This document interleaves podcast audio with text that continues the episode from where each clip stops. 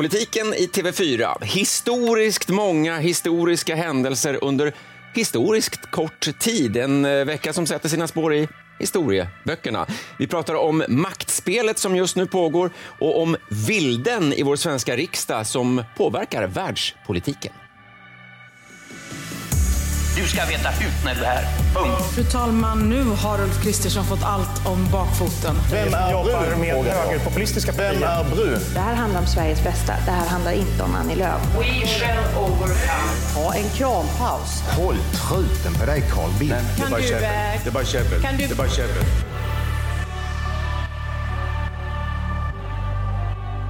Hej hallå, välkomna till podden. Inte bara käbbel utan oerhört allvarliga politiska ämnen får vi väl konstatera. På TV4s vis med Ann Tiberg och Jens B Nordström här i studion. Jag heter Johan Macéus. Kul att ni är med oss. Vi tänkte börja med veckans, eh, ska vi kalla det, världsrekord. President Niinistö and I have come here at a historic moment for our countries. Beslutet är historiskt och det är långsiktigt. Det rör sig om ett eh, historiskt vägval. Det var i sanning en historisk dag för Socialdemokraterna och Sverige. Men de trycker ju båda på att det här är en historisk dag för Finland. The applications you have made today are an historic step. Statsministern, oppositionen, NATO-chefen, vår politikkommentator Ulf som inte är här, kungen och hans moster Jens till och med. Kungens moster var nog inte med i det där, men, men det var väldigt många som sa historiskt, Ann. Ja, eh, och för en gångs skull så stämmer det. går ju faktiskt att använda det här ordet. Ibland överdriver vi ju lite grann. Men jag vill faktiskt få the record säga att jag har försökt variera det här genom att säga att nu skrivs historia i realtid. det är lite sportkommentator. Ja, jag vet inte, man måste ju kanske. uppfinna sig själv ibland, men jag tror att för en gångs skull så har vi täckning för det vi säger. Det här är historiskt. Och till och med eh, USAs president Joe Biden sa ju att det var historiskt när han tog emot eh, statsminister Andersson och eh, president Niinistö. Men i USA är allt historiskt. för de har så kort historia. Ja, det är så du tänker. Ja. Ja. Eh, Ska vi lyssna till Biden, eh, hur det lät eh, när han tog emot det fina besöket från the far north? They meet every NATO requirement and then some. And having two new NATO members in the high north will enhance the security of our alliance and deepen our security cooperation across the board. Mm, stora allvarsamma ord. Jo, men alltså, han brer ju på där verkligen att liksom, vi uppfyller alla krav och mer därtill. Men sen gillar jag den här formuleringen, the high north. Det här låter lite Game of Thrones, att vi är någonting som finns uppe vid muren, redo att slåss med zombies och vad som än kan komma vår väg. Så att det, vi blir ju nästan lite mytologiserade där i USA, ska jag säga. Men var det, det var inte mycket prat om Turkiet, men det fanns ju mellan raderna passningar till det här lilla gruset.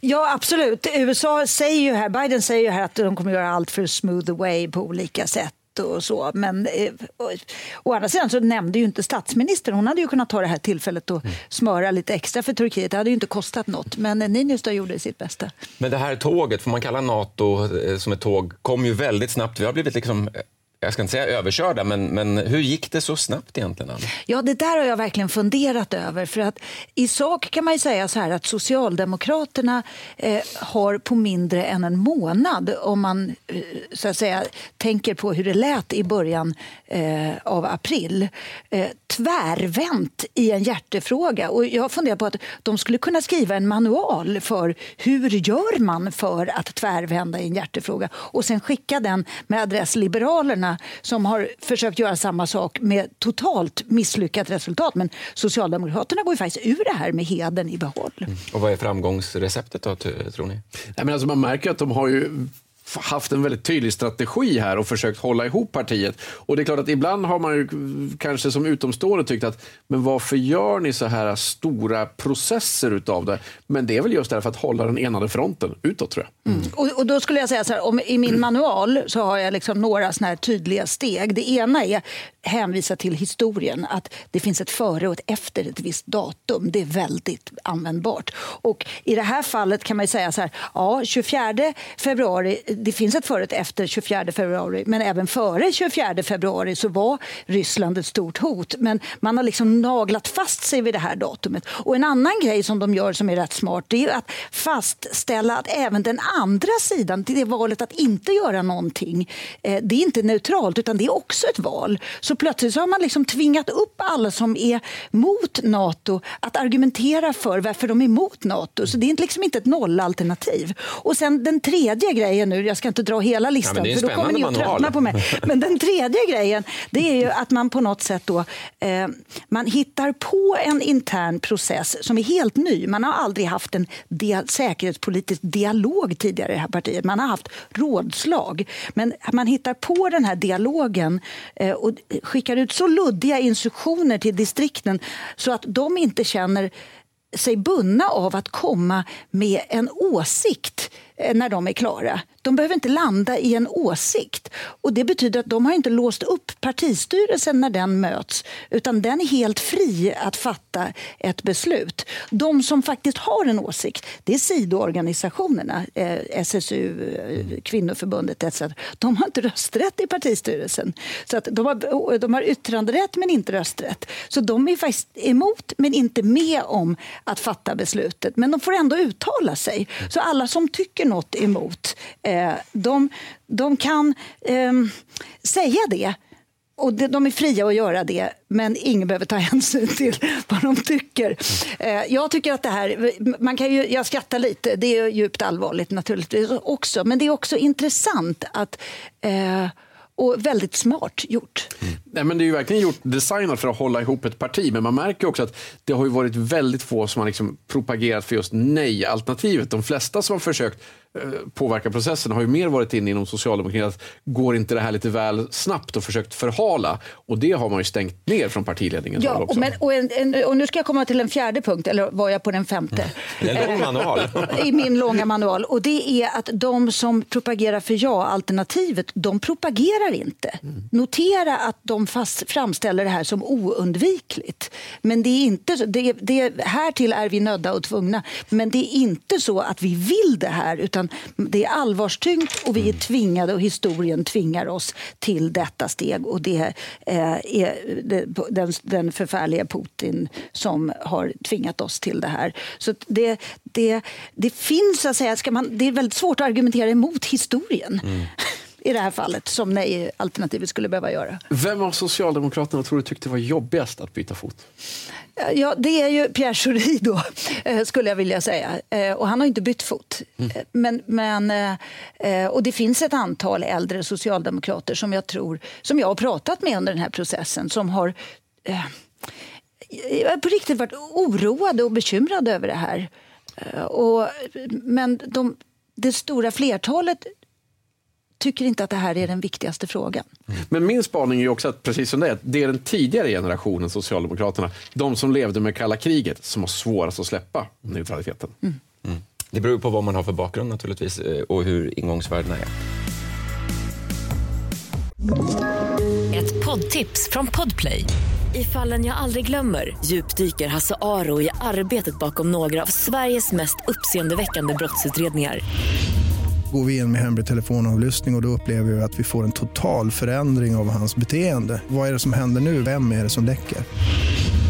Och så säger han att jag är kriminell, jag har varit kriminell i hela mitt liv men att mörda ett barn, där går min gräns.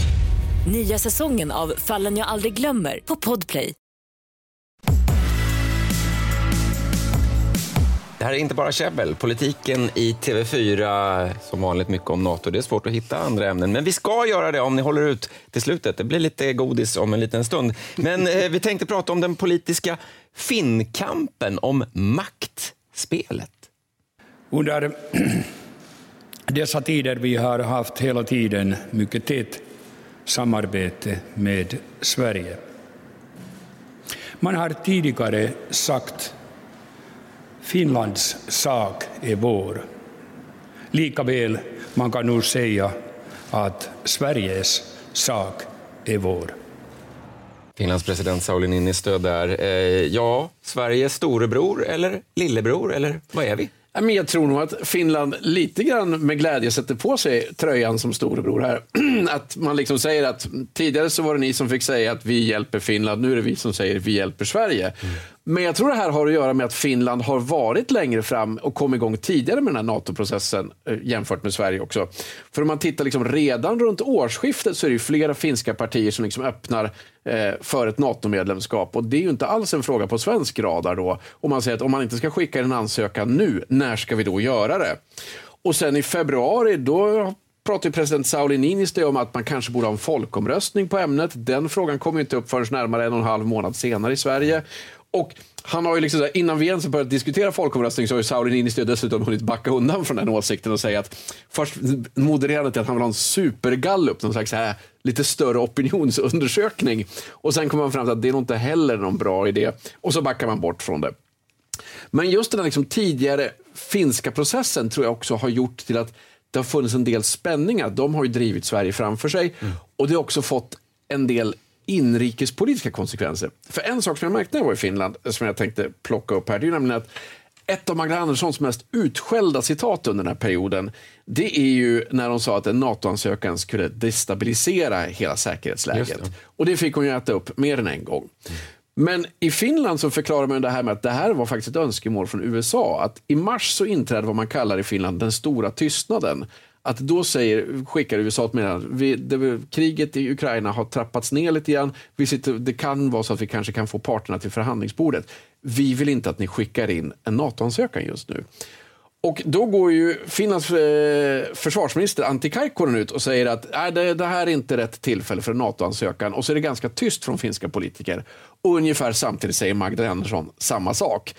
Och det finska omdömet just då, det är ju att kanske var vår försvarsminister lite skickligare på att formulera sig än Sveriges statsminister.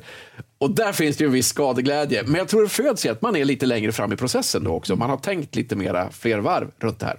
Ja, det är, ju superintressant det där med tystnaden. Och finnarna är ju väldigt bra på att uppfinna såna här ord. De har ju också uppfunnit det här den grå perioden som används väldigt mycket nu. Men jag tror att, jag tycker det är intressant för det som hände eh, i december, den 17 december, det är ju att då går eh, Ryssland ut med ett förslag till en helt ny säkerhetsordning som skulle innebära att eh, inga nya länder går med i Nato och Nato skickar inte eh, trupper utanför sina egna territorier eh, det vill säga typ till Östersjön. Och det eh, gjorde ju alla politiker i Norden tokiga. De blev så upprörda. Men de enda som faktiskt tog det en, gjorde, drog slutsatser av det här det var Finland. Och det var det som satte igång Niinistö i, eh, i, från början. Medan Marin var lite långsammare.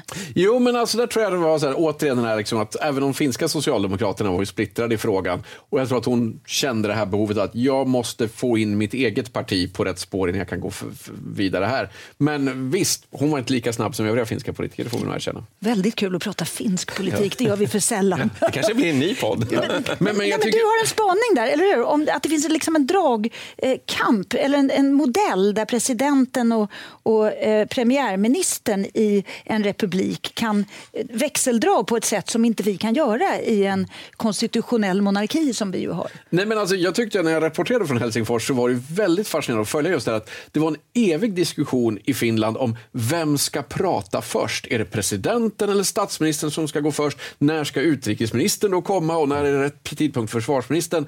Vilket kan framstå som ganska formalistiskt. Men samtidigt så var det lite grann så här också, man känner så här, som svensk att det här lägger inte vi så mycket tid på vem som pratar först. Men i praktiken blev det ju ett pressmeddelande när det viktiga beskedet kom. Det var ju, för då var väl eh, statsministern eh, ja, bortrest i Asien? Eller? Ja, men det blev ett oerhört salomoniskt beslut. Man gav order om att hugga babyn mitt i tur verkligen. Liksom att det, så att, ja, nej, men, okej, det kanske är rättvisast att både statsministern och presidenten talar samtidigt. Först. Och, så liksom så här, och, då, och då är det eh, problemet då att eh, Sanna Marin är då i Japan på statsbesök och därför blir ett pressbesök, ett pressmeddelande som skickas ut. Och det var ju rätt många i finsk media som på, liksom, sa till mig det var där, här har vi ett av de viktigaste besluten i vårt lands historia. Och, och det, skickar ut, ja. det är en liten papperslapp som kommer ut. Läs här. Men jag tänker på det här med, med det här eh, växeldragandet.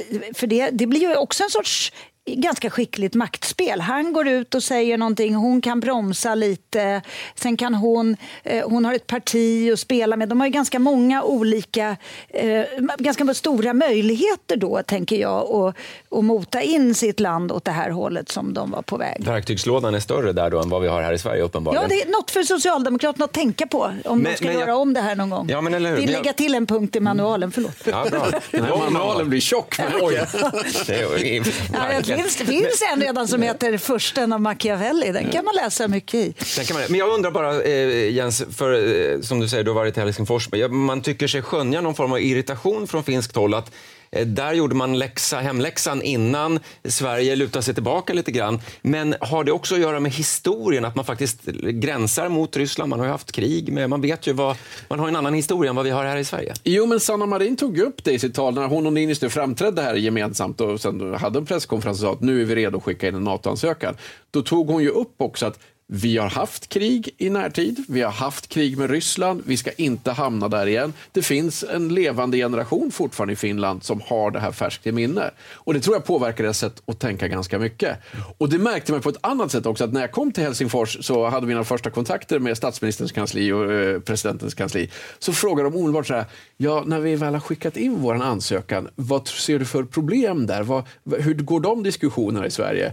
Och jag fick ärligt säga att Ja, vi i Sverige förutsätter som vanligt att vi är välkomna överallt och ingen har några synpunkter på oss och så blir vi ibland överraskade. Och det var ju precis det som hände också. Så att även där var ju Finland kanske lite mer längre fram än vad vi var. Ny storebror, frågan är hur det påverkar den här finnkampen då påverkar det idrottsliga sen när det väl ska eh, mötas i eh, Idrott atleterna. och, idrott och politik är alltid skilda frågor. ja, så där är vi fortfarande storebror.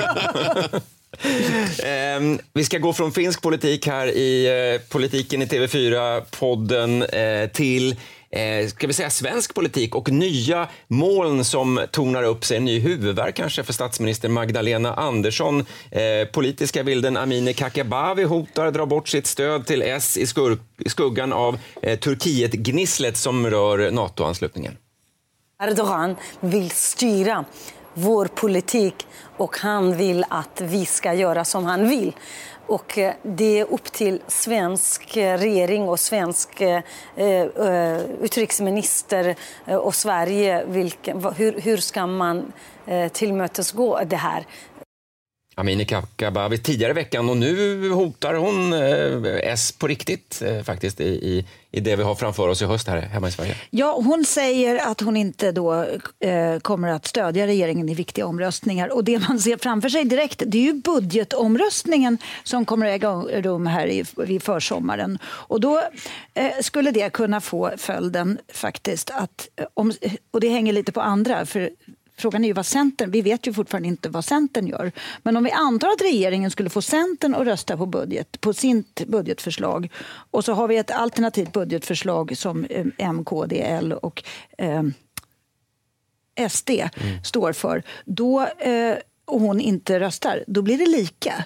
Då hamnar vi i någonting ja. som vi inte har haft sedan 70-talet, nämligen en lotteririksdag. Jo, det har skett att det varit lottningar, men inte i en budgetfråga. Eh, Så då får man faktiskt dra lott. Och då hamnar man verkligen i den här frågan också, hur många budgetomröstningar kan man förlora och fortfarande sitta kvar vid regeringsmakten? Nu är det så här att regeringen, eh, och, och, i, några månader före ett val så är det ingen som kommer bry sig om det. Men, men, eh, Men det är ju ingen fjäder i hatten. Det är ju ändå det är ju något av en... Ja, så här kan man ju säga. Om regeringen förlorar budgetomröstningen på en lott eh, så, så eh, kommer den att ha eh, allt det som den inte får igenom kommer det att bli valfrågor naturligtvis och vallöften, eller jag antar det i alla fall. Eh, om den vinner på en lott så kommer den att bli hånad för det i hela valrörelsen. Den kanske blir hånad i vilket fall. Men det är ju ändå rätt hisnande. Jag menar 7,5 miljoner röstberättigade svenskar eh, röstar fram 349 riksdagsledamöter och så är det en person som egentligen här då påverkar världspolitiken. För så är det ju. Eh, Turkiets krav och vad Magdalena Andersson lovade för att bli framsläppt, eh, de går ju inte riktigt hand i hand här Jens. Nej, man märker att Magdalena Andersson har ett behov av att balansera det här. Att hon var ju väldigt försiktig under besöket i Vita huset med att liksom vad hon sa om Turkiet. Och det, budskapet verkar vara väldigt mycket att nu ska vi försöka eh, se vad vi kan läka ihop här. Och Sverige har ju tidigare varit väldigt kritisk men försökt balansera de här eh, impulserna tidigare. Och Det här är ju någonting som egentligen går igen i europeisk politik. Där hur ska vi förhålla oss till Turkiet? Att Många har ju kritiserat Erdogan och Turkiet och så sen så har man liksom försökt tvingas backa från det när man sen har behövt Turkiet i andra frågor. Och Jag har faktiskt med mig lite poesidags här nu. Att det, jag har hittat Boris Johnson skrev 2004 så vann han en limerick-tävling i Storbritannien som gick ut på att skriva en så förklenande eh, limerick om Erdogan som möjligt. Och eh, Han vann då tusen pund på följande There was a young fellow from Ankara who was a terrific wankerer till he sowed his wild oats with the help of a goat but he didn't even stop to thankera. Och det här vann han då, detta poetiska mästerverk vann han ju då tusen pund på. Men sen så blir han då en dags eh, premiärminister i Storbritannien. Utrikesminister ja, var först också. också. Ja. Och då- det var och- inte bra för relationen. och, och då måste man ju här helt plötsligt säga så här, ja men det där var ju mitt tidigare idiotiska jag som skrev den här för- förklenande limericken. Och lite grann, vi har inte skrivit förklenande limerickar, men vi har ett antal uttalanden som nu Turkiet eh, ger tillbaks för gammal ost på.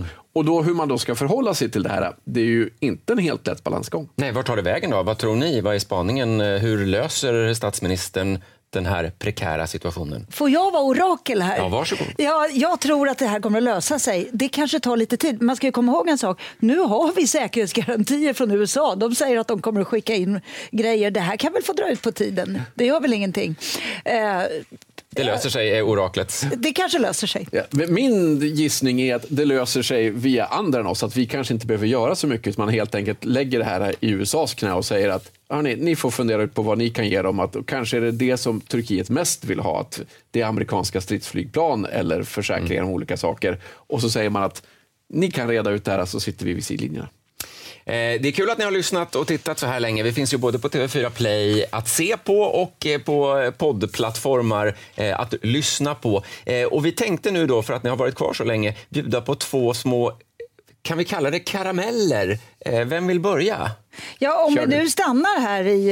Eh, Ja, i vilket land jag stannar tänkte vi? säga i Europa, Nato och världspolitiken så kan vi höra vad... Eh, alla håller inte reda på vilket landet det ham- hamnar. Nej, det gör det inte. Ska vi lyssna eh, på en, eh, en felsägning som heter duga? The result is an absence of checks and balances in Russia and the decision of one man to launch a wholly unjustified and brutal invasion of Iraq. I mean, of Ukraine. Iraq. Anyway. Uh, 75. Uh, George W. Bush, USAs tidigare president. En rejäl felsägning får man Han säga. är ju avväpnande Ja. där när han liksom Iraq 2. Men, men det är ju någon slags freudiansk felsägning Ja. ändå här. Liksom, så att, ä, även trots att han försvarat invasionen av Irak genomgående så slinker det ut här verkligen kanske vad han egentligen tycker om det. Ja, 75 år också. Det var också så här, han ursäktar sig lite grann. Även Joe Biden hade ju lite problem att hålla styr på sitt tal när Ja. Magdalena Andersson och, och Niinistö var där. Men samtidigt så konstaterar man också att han står ju liksom inför valet så här, ska jag antyda att jag börjar bli dement eller ska jag ta ansvar för det jag säger? Och han väljer, äh, dementkortet 75. Liksom. Det är det minst dåliga alternativet här. Det visar ju hur jobbigt läget är. Det här är ju svårt att toppa, men Jens, du gör ett försök här hemifrån vår egen politik och felsägningar. Men Annika Strandhäll hade en eh, presskonferens nu bara för någon dag sedan om vindkraft och då blev det helt andra saker som kom in i svensk politik. Vi kan lyssna. Vi kan möjliggöra en stor energikälla genom vindkraft långt ute till havs och den potentialen är enorm. Och det är en möjlighet som vi ska använda oss av. Sverige behöver helt enkelt mer egenproducerad grön el. Öl, el, Egen- egenproducerad det- Man får öl. säga så här, låt, låt den som är utan skuld kasta första stenen. Även jag har förmodligen haft några sådana här saker. Men det är ju lite roligt. Och just det där hur politiker och journalister alltid har den där öl, el, eh, jag går vidare här nu. Liksom så här, och så försöker man liksom så här backa ut ur situationen lite snabbt. Det är ju inte alltid man själv upptäcker att man säger fel, ska vi ju säga också. Så ibland har man ju bara sagt fel och så har man gått över det eh, och eh, får liksom... Man kanske har upptäckt det men ändå gått över det. Ja, gilla jag- läget. Jag har en gång intervjuat Birger Schlaug när han pratar sig varm mot eh, Öresundsbron. Det var bara det att intervjun handlade om EMU. Fick du informera honom att du kanske börjar byta? Ja, jag fick byta eh, objekt. Det är inte alltid rätt att hålla tungan i, eh, rätt i munnen. Ibland har det varit en lång dag kan man väl bara säga. Eh, Manualskribent Ann Tiberg och orakel i denna podd får vi tacka. Och Jens B Nordström, kul att ni också lyssnade och eh, Var är tittade. min titel? Ja, vad är din titel? Vad ska vi kalla honom? Ja, Allmän utfyllnad. Ja.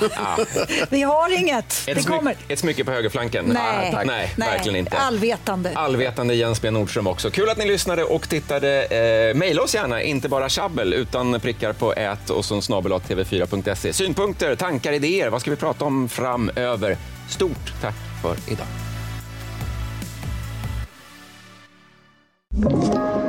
Podplay.